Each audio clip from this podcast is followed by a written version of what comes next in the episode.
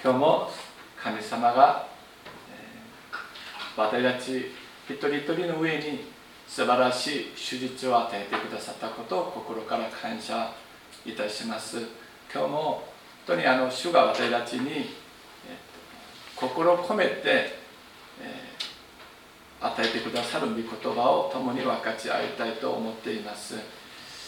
今日はイエス様が見ておられることというあの題目説教題であの共にあの恵みを分かち合いたいと思います。イエス様が特に見ておられることが何であるかそれをあの今日の聖書箇所を通して学んでいきたいと思っています。一節ですけれどもイエスは船に乗って湖を渡り自分の町に帰られたと書かれています。ここであのイエス様はご自分の町がありましたよね。これご自分の町はあのどのようなところところでしょうか。あの、まあ、探さなくてもいいです。マタイの福音書に書かれていますけれども、まあ、このように書かれています。そしてナザレを離れジェブルンとナフタリの地方にある湖のほとりの町カペナウムに切って住まわれたとこれはイエス様が住まわれた町を話しています。カペナウムですね。カペナウムという町にあのイエス様は住んでおられました。でですのであのカペナウムをイエス様は、まあ、自分の町イエス様の町とこっちここであの、えっと、このように書いています。カペナームというのはあのこの慰めの町という意味です。慰めの町ですよね。この慰めの町というカペナームの特徴がありますけれどもえっとルカの福音書にはこのように書かれていますよね。カペナームお前が天に上げられることがあるだろうか。読みにまで落とされるのだ。とこのようにあの厳しいあのイエス様のあの語ったお言葉がありますけれどもこれはイエス様はカペナウムに数多くの奇跡を起こしました。しかしその町の人々はイエス・キリストを信じませんでした。ですのでイエス様はそのようにあの、えっと、読みにまで夫をされるのだというこのように厳しい話をこのあの町に対して話されたことでございます。まあこのような町でしたよね。このような町でした。あの皆さんイエス様がこの甲子市あるいはこの長井団地ですね。あるいは杉並台あるいはあのこの熊本の北区に住んでおられると。でイエス様がまあこの甲子というところを私の町この長い団地を私の町とお話しなさる時に皆さんはどのようなあのまあ心境とかを、まあ、思っておられるのでしょうか。イザヤ書にはこのように書かれているところがありますよね。主を求めよお会いできる間に呼び求めよう。近くにおられるうちに。悪しき者は自分の道を不法者は自分の計りごとを捨て去れ主に帰れそうすれば主は憐れみで憐れんでください。憐れんでくださる。私たちの神に帰れ豊かに許してくださるからと書かれていますよね孔子市にイエス様がおられると思ってください。どうしますか？私たちの心にどのような思いが出るのでしょうか。新約時代にはこのように使徒パウルが話しています。自分がイエス様を信じている私たち自分が神の宮御霊が自分のうちに住んでおられることをあなた方は知っているのでしょうか。というふうに話していますイエス様はすでにイエス様を信じている私たちのうち私たちの心の中に住んでおられます。この町にイエス様が住んでおられることであれば私たちはイエス様に出会うために行くべきではありませんか。近いところで住んでおられるのでいつイエス様に出会うチャンスでありますでしょうか。それはイエス様が近いところに住んでおられる時。この孔子市に住んでおられる時。に地上でこの孔子市に住んでおられる時。に私たちの中に住んでおられる時に私たちは追い求めてお会いできるように呼び求めることが必要です。いつイエス様にお会いすることができるのでしょうか。いつ呼び求める時でありますでしょうか？それは今です。今です。私の心に私たちのうちに住んでおられるイエス様。今イエス様を呼び求めよう。近くにおられるうちに。近くにおられるうちは今です。今日は過ぎると二度も来ないです。私たちが呼び求めないので主に会うことができません。近くにおられるイエス・キリストです。もうすでに私の心に住んでおられる聖霊様です。探し求めば必ず出会ってくださる真実なお方です。主に出会うと私たちの信仰生活は次元が違うようになります。変わります。主が働いてくださることを体験できます。驚くべき世界に入ることができます。叫び続けると必ず主に出会います。主に出会います。私たちが主に出会うことができないことは私たちが呼び求めないですから。主を呼び求めてくださいませんか？そうすれば必ず主に出会います。近くにおられるイエス様です。自分の町。ご自分自身の宮がどこでしょうか。私です。この群れです。ですから呼び求めば祈れば主を出会ってください。祈り続ければイエス様に出会うことができるのです。イエス様に出会って私たちが信仰生活を送ることとイエス様と関係なしの信仰生活それはもう宗教生活ですけども次元が違います。次元が違います。驚くべき世界に入ることができるのです。同じコロナ禍の中で住んでいます。同じこの伝染病の中で住んでいるんですけれどもイエス様に出会って毎日歩む道と出会わないで歩む道は次元が違います。天と地の差であります。イエス様が近くにおられる時に私たちは呼び求めましょう。ハレルヤいいですか？それが正解です。理説に行きましょうか。すると見よ人々が十分の人を床に寝かせたまま身元に運んできた。イエスは彼らの信仰を見て十分の人に来よしっかりしなさい。あなたの罪は許されたと言われました。言われたと書かれています。マタイの福音書、まあ、今日ですよね。このマタイの福音9章では人々が十分の人を特に寝かせたままとこの人々がと書かれていますけれどもマルコの福音書ではこの人々4人とあのなんかあの示しています。4人ですよね4人、まあ、特攻を4人があの、まあ、持って運んでいったことであると思いますが、まあ、4人。この4人が十分の人を特に寝かせてイエス様のところに身元に運んできました。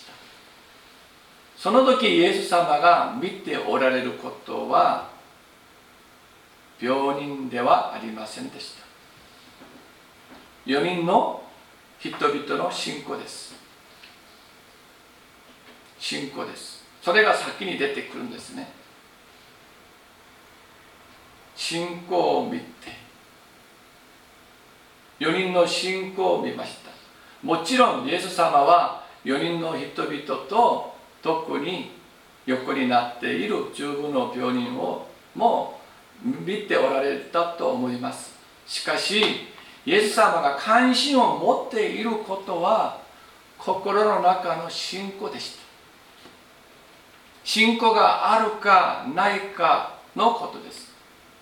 イエス・キリストは人の心にある信仰を見ておられます。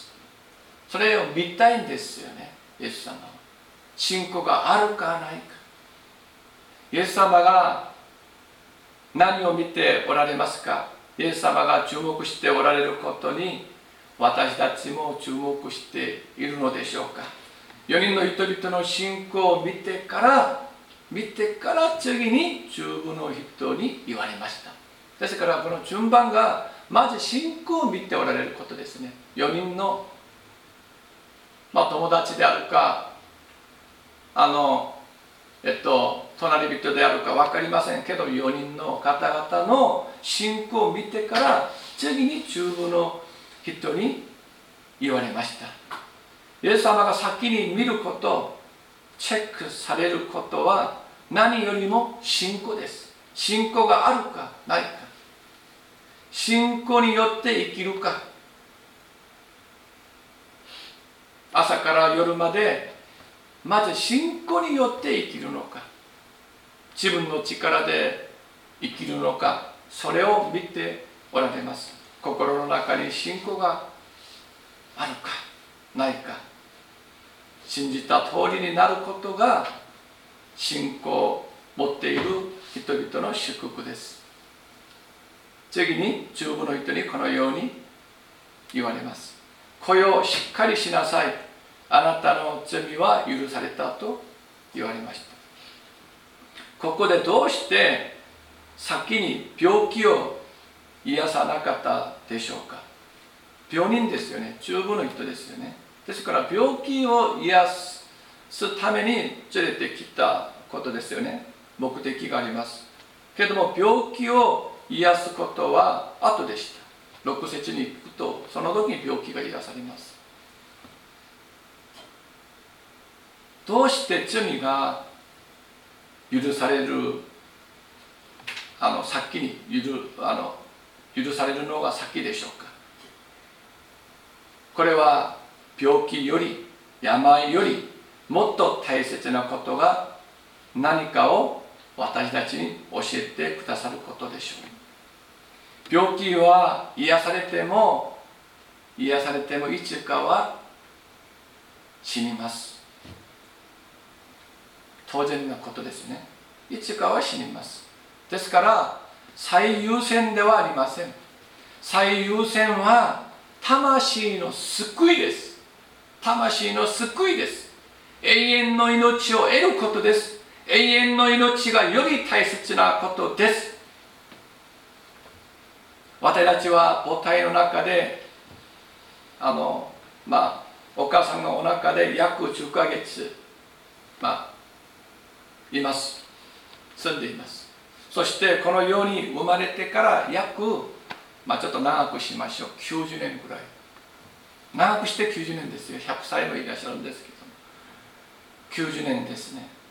そしてこの肉体が死んでからはどれぐらいの年月でしょうか？肉体が死んでからは永遠です。一番長いところはお母さんのお腹でしょうか？この世での90年でしょうか？死んでからの年月でしょうか？一番長いところは死んでからです。人が成功したというのは一番長いところで成功したことが本当の成功でございます。お腹でいらっしゃる時には10ヶ月でからあっという間です。皆さん90年はちょっとあっという間よりちょっと長いあっという間ですよね。90年もあっという間です。私50歳超えたんですけども50年あっという間です。90年もあっという間ですね。一番長いところで成功したその人が本当の成功ではありませんか？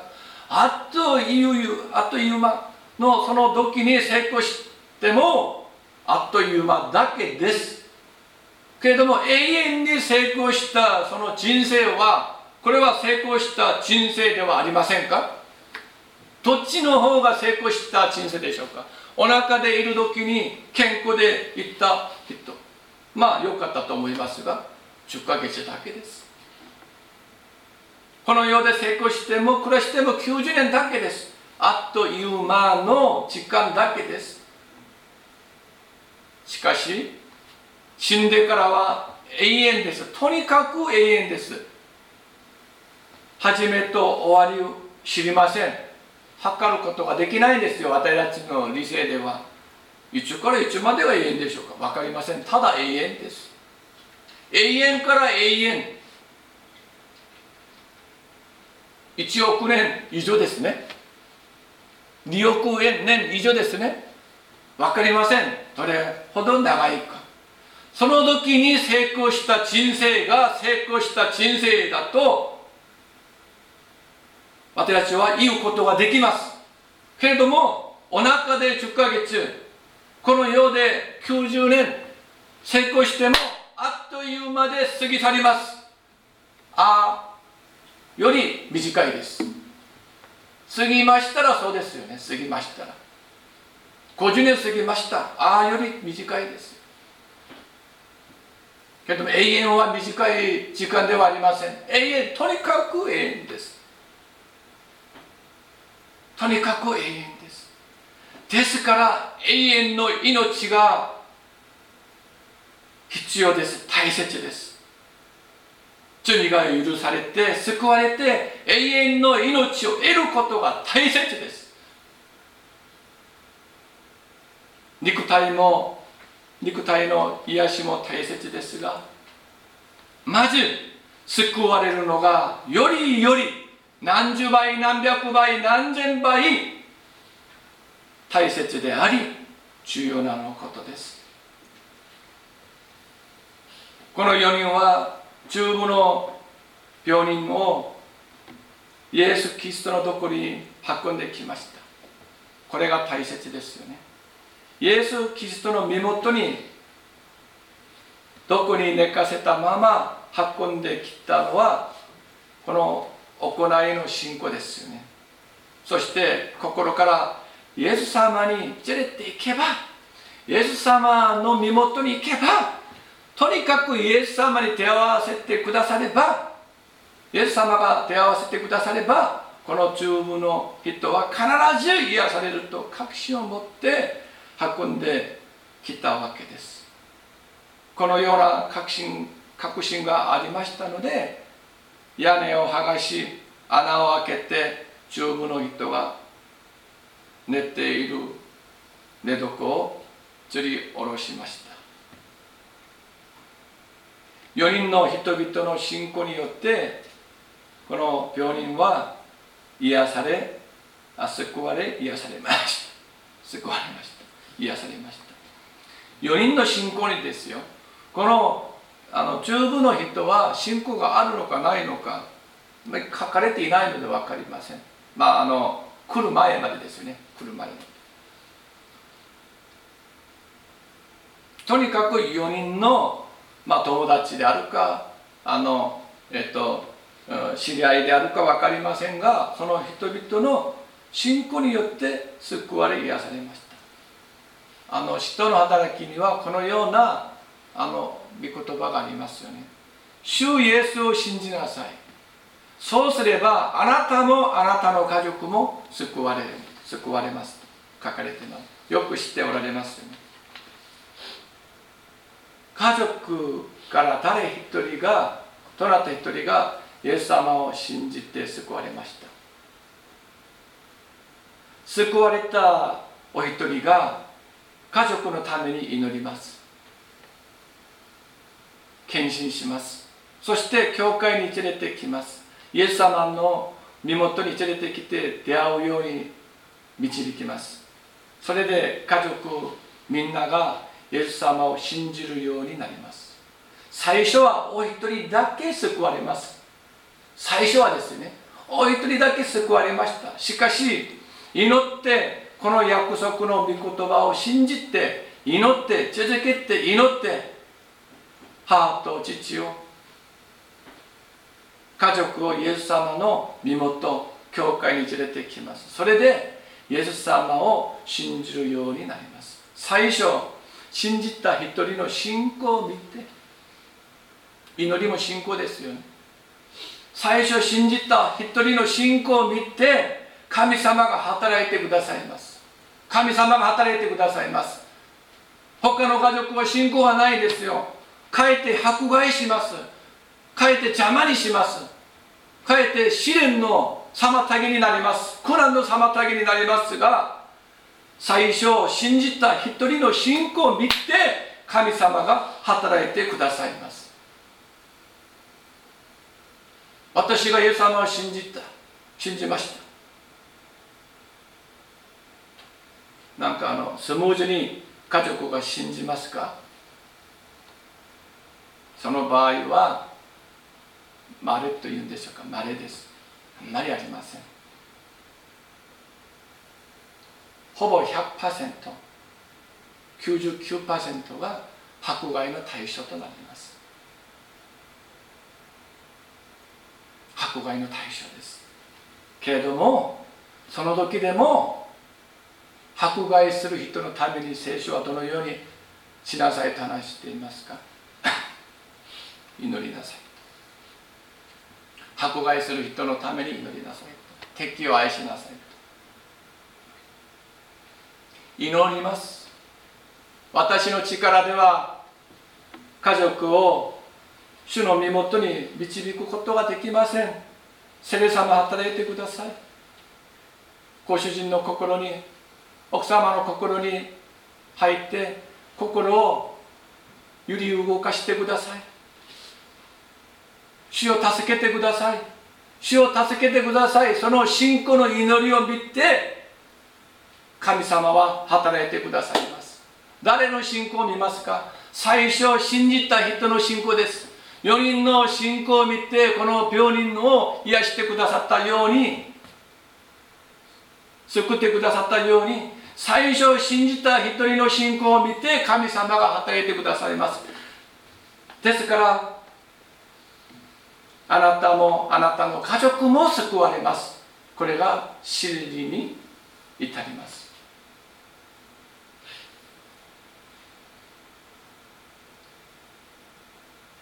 皆さんがご家族の中で最初イエス・キリストを信じたお一人でしょうか。そうするなら皆さんお一人一人から始まります。皆さんお一人に信仰を皆さんお一人お一人の信仰を見て神様が働いてくださいます。皆さんの切なる祈りによって聖霊様が家族の中でご主人の心の中で奥様の心の中でお働きをなさいます。鍵は皆さんお一人一人の信仰と祈りです。皆さんの信仰を見て皆さんを祈りを聞いて神様が働いておられます。これよろしいですか？希望がありますでしょうか？どうして神様は私たちに主イエスを信じなさい。そうすればあなたもあなたの家族も救われます。これは真理の御言葉ですよね。お一人で祈る時に主が働いておられます。先生私でいいでしょうか？足りないばっかりの私でいいでしょうか？はいもちろんです。いいです。皆さんお一人で十分です。そして2人3人4人であればもっといいです。ですから私たちは心一つにして共同体がこの群れが祈ることがとっても大切です。光の森聖書教会は家の教会を目指しています。家の教会で5人6人10人の人々が一人の魂の救いのために癒しのために祈ることができます。その祈りを聞いてその信仰を見てイエス様が働いてくださいます。魂を救ってくださいます。癒してくださいます。私たちはこの約束の御言葉を終わりの終わりまで信じなければなりません。続けて祈って続けて家族をイエス様の身元に連れてくることが必要です。祈れば祈れば人の心が動き始めます。3節4節に行きます。すると立法学者たちが何人かそこにいて心の中でこの人は神を冒涜をしていると言った。イエスは彼らの思いをして言われた。なぜ心の中で悪いことを考えているのか。イエス様は人々の心を見ておられます。あの人が信仰を持っているのか不信仰を持っているのか心を見ておられます。何を思っているのかを全て知っておられます。皆さんイエス様と共に働きたいんですか？アメですか？アメですか皆さん？イエス様と共に働きたいんですか？イエス様はどなたと誰と共におられ働きをなさいますか？信仰を持っている人々と共に働きます。そして聖書に書いている通りに信じて行う人々と共に働きます。信仰の言葉そして肯定的な考えを持っている人々と共に働いておられます。そしてまあ反対がありますけれどもサダンは皆さんサダンと一緒に働きたいんですか？サダンと働きたい人いらっしゃいますか？いらっしゃらないんですよね。サダンは誰と手をつなげて働きますか？不信仰な人です。悪い考えを持っている人々です。悪い考えの中ではいろんなことがありますが否定的な考えも入っています。イエス・キリストのお働きに参加したいのでしょうか？そうするなら肯定的な言葉を使いましょう。肯定的に考えましょう。そうするなら聖霊様が共に働いてくださいます。喜びの言葉感謝の言葉祝福の言葉賛美の言葉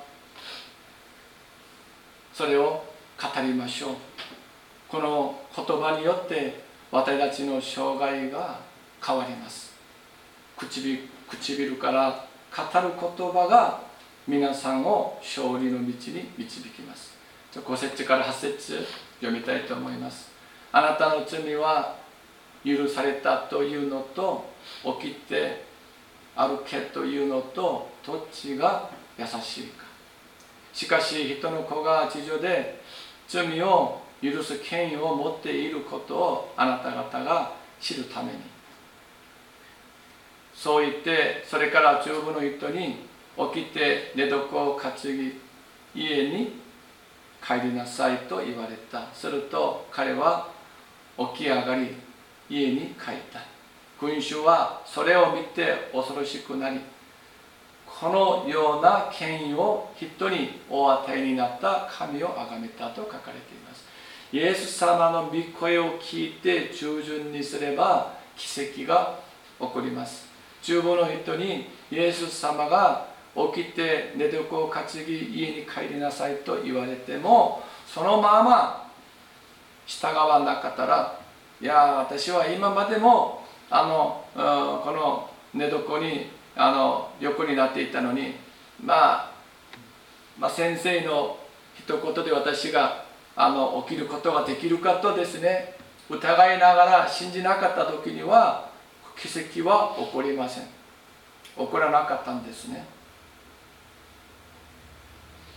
けれどもそれに従順に従いました。私たちは祈る時御言葉を牧草や中毒する時に主イエス様から御声を聞いた時にそのままですよ。そのまま従順にしてくださいませんか。そうすると奇跡が起こります。それを体験することができます。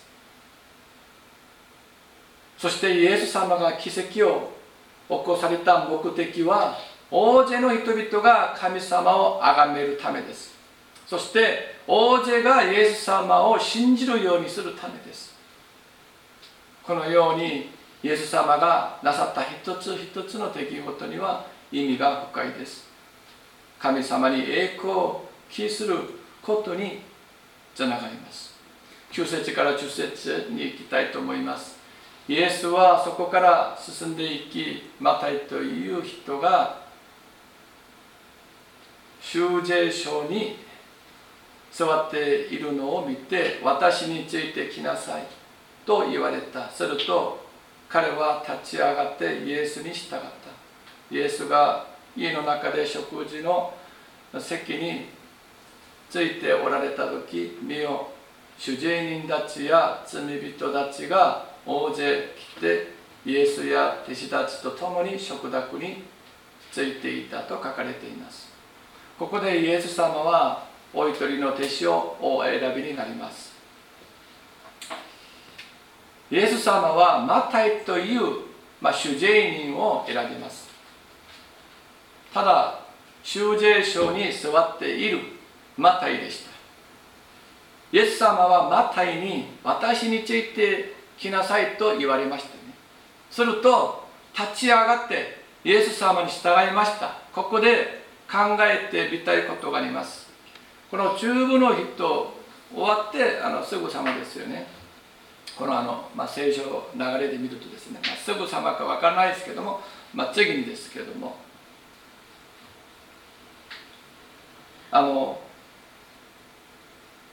イエス様はあの中部の人信仰を持ってどこに寝かせたままイエス様の身元に連れてきた。それもですね。屋根から吊り下ろしたこの4人。この4人。その4人の信仰を見ておられたイエス様。じゃあしっかりした信仰者4人ですよね。この4人の中から弟子を選んでもいいのではありませんか。どうして主税人マタイ主税人マタイでしょうか？当時主税人はローマ政府の手下とみなされ自分の民ユダヤ人ですね。ユダヤの民たちから搾取するものとして嫌われました。意味嫌われた存在であります。主税人マタイにはお金はありました。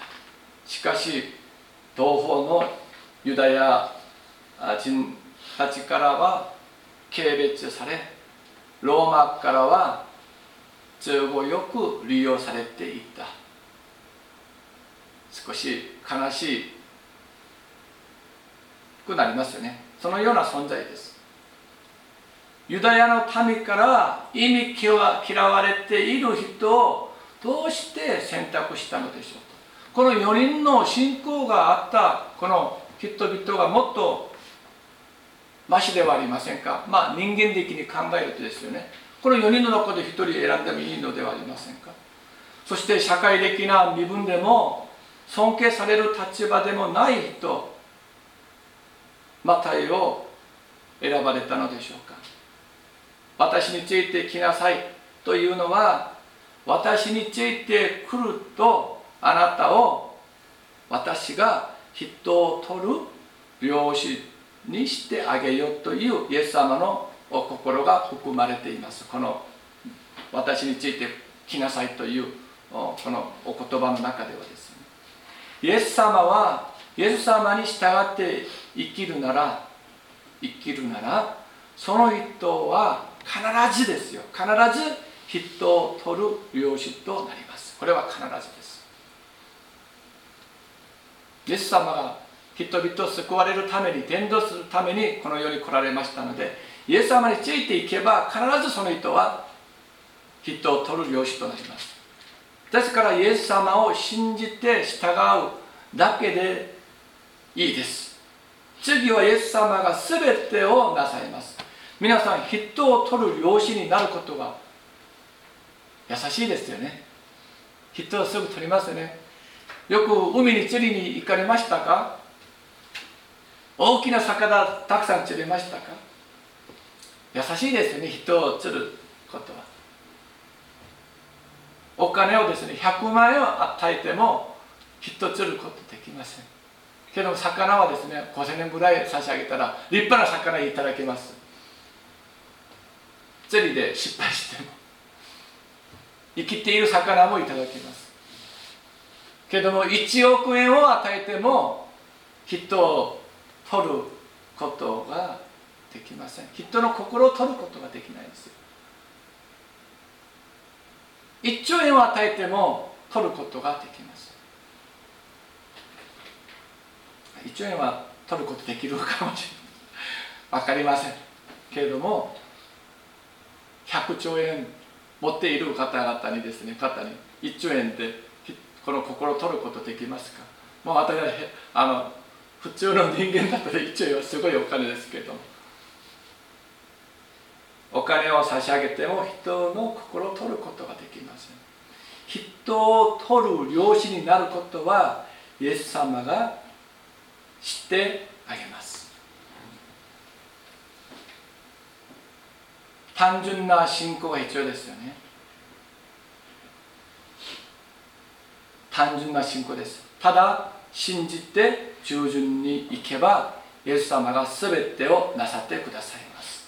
これは100%イエス・キリストはなさいます。信仰と従順だけあればいいです。単純な信仰です。単純な信仰です。それ以上必要ではありません。信仰あればいいです。従順に行けばいいです。皆さんとお金をたくさん持っていって人を取る養子になるんでしょうか？できません。知識がたくさんあって学歴があってできません。人を取る養子になることはイエス様以外にはできないんです。イエス様がそのようにしてあげます。4人の人々も良い信仰者でしたがその人の中で人が選ばれるとまあいいまあ信仰もよくて良いとの良いではありませんか？良かったのでまあ弟子に、まあ、選ばれてもいいと思いますよね、まあ、病院をあのえっと信仰を持って犠牲を払いながらですよね。支援を行ったこの4人ですよね。しかしその4人の人々から1人が選ばれるとですね犠牲を払いながらチェーンを行ったという実績があったので弟子として選ばれました。信仰が優れた方ですから弟子として選ばれました。十分考えられますよね。十分ですよ。信仰素晴らしいですから採用します。この弟子としてこれからついていけついてきて。しかしイエス様の基準は私たちの基準。違いますよね。イエス様の基準弟子の基準は条件はそうではありませんでした。皆さん、まあ、今日このあの他の聖書ですけども共に探してみましょうか。イエス様の弟子の基準条件はどのようなことでしょうか？コリントジネの手紙第1です。一緒に探してみましょう。コリント人への手紙第一一章26節です。新約聖書コリント人への手紙。ローマ人への手紙次がコリント人への手紙ですよね。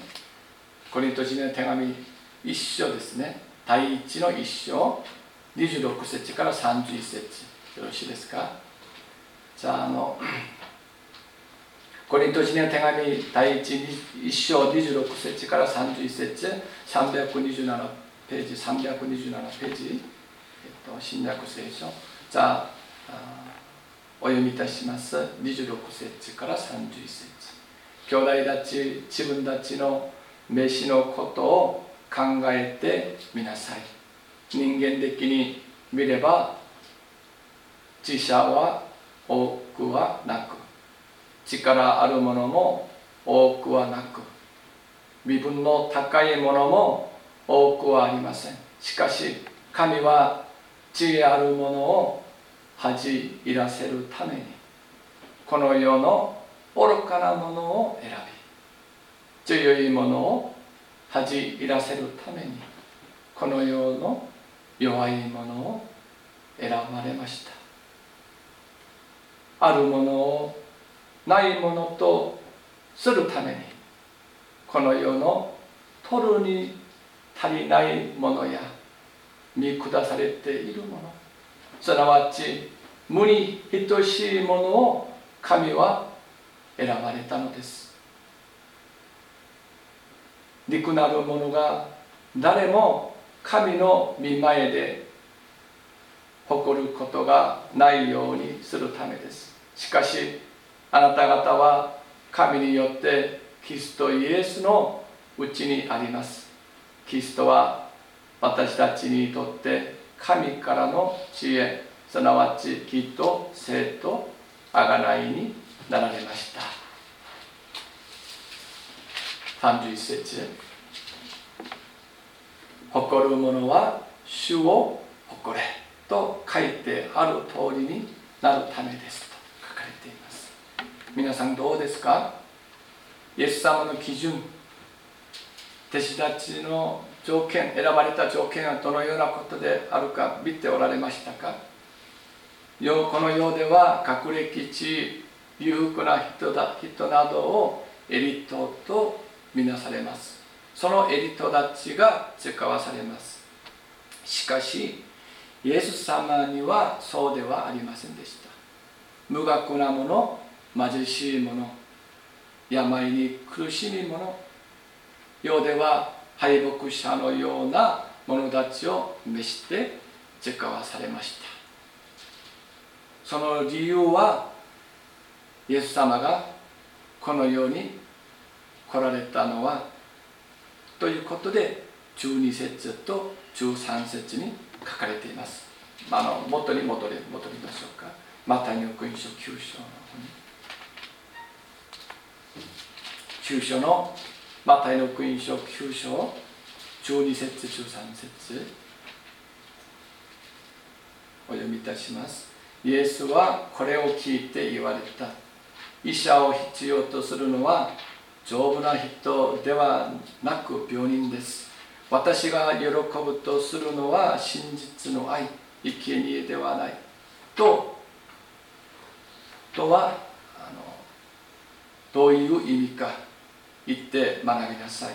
私が来たのは正しい人を招くためではなく罪人を招くためです。と書かれています。イエス・キリストがこの世に来られたのは正しい人を招くためではなく罪人を招くためです。そして招いた人々を使わされるために来られました。皆さんご自分自身がこの世の愚かなものだと思っていますか？この世の悪いあのあの弱いものとみなされていますか？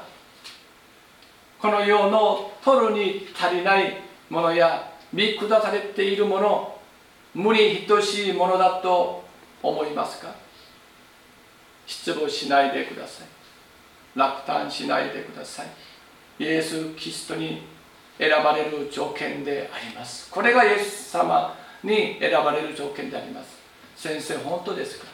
これは本当ですこれは本当です。真実です。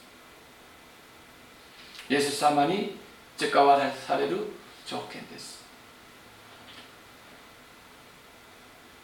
希望を持って信仰を持って期待を持ってイエス様の身元に行ってみませんか？単純な信仰が必要です。教えてくださった通りに信じる信仰が必要です。その通りに従順にいけばこの聖書に書かれていますよね。地あるものを恥じらせるためにこの世の愚かなものを選び強いものを恥じらせるためにこの世の弱いものを選びました。信仰従順に行く道はこの世の知恵をはるかに超えます。この世の強さをはるかに超えます。それが信仰と従順の偉大さです。信仰はこの世の知恵や強さを乗り越える力があります。信仰者としてこの1週間を学んでいきませんか。祝福がありますようにお祈りいたします。お祈りします。愛する天皇お父様感謝します。イエス様に従っていく信仰が私たちの心に強められ本当にイエス様に使わされるものとしてください。イエス様の皆を通してお祈りいたします。アーメン。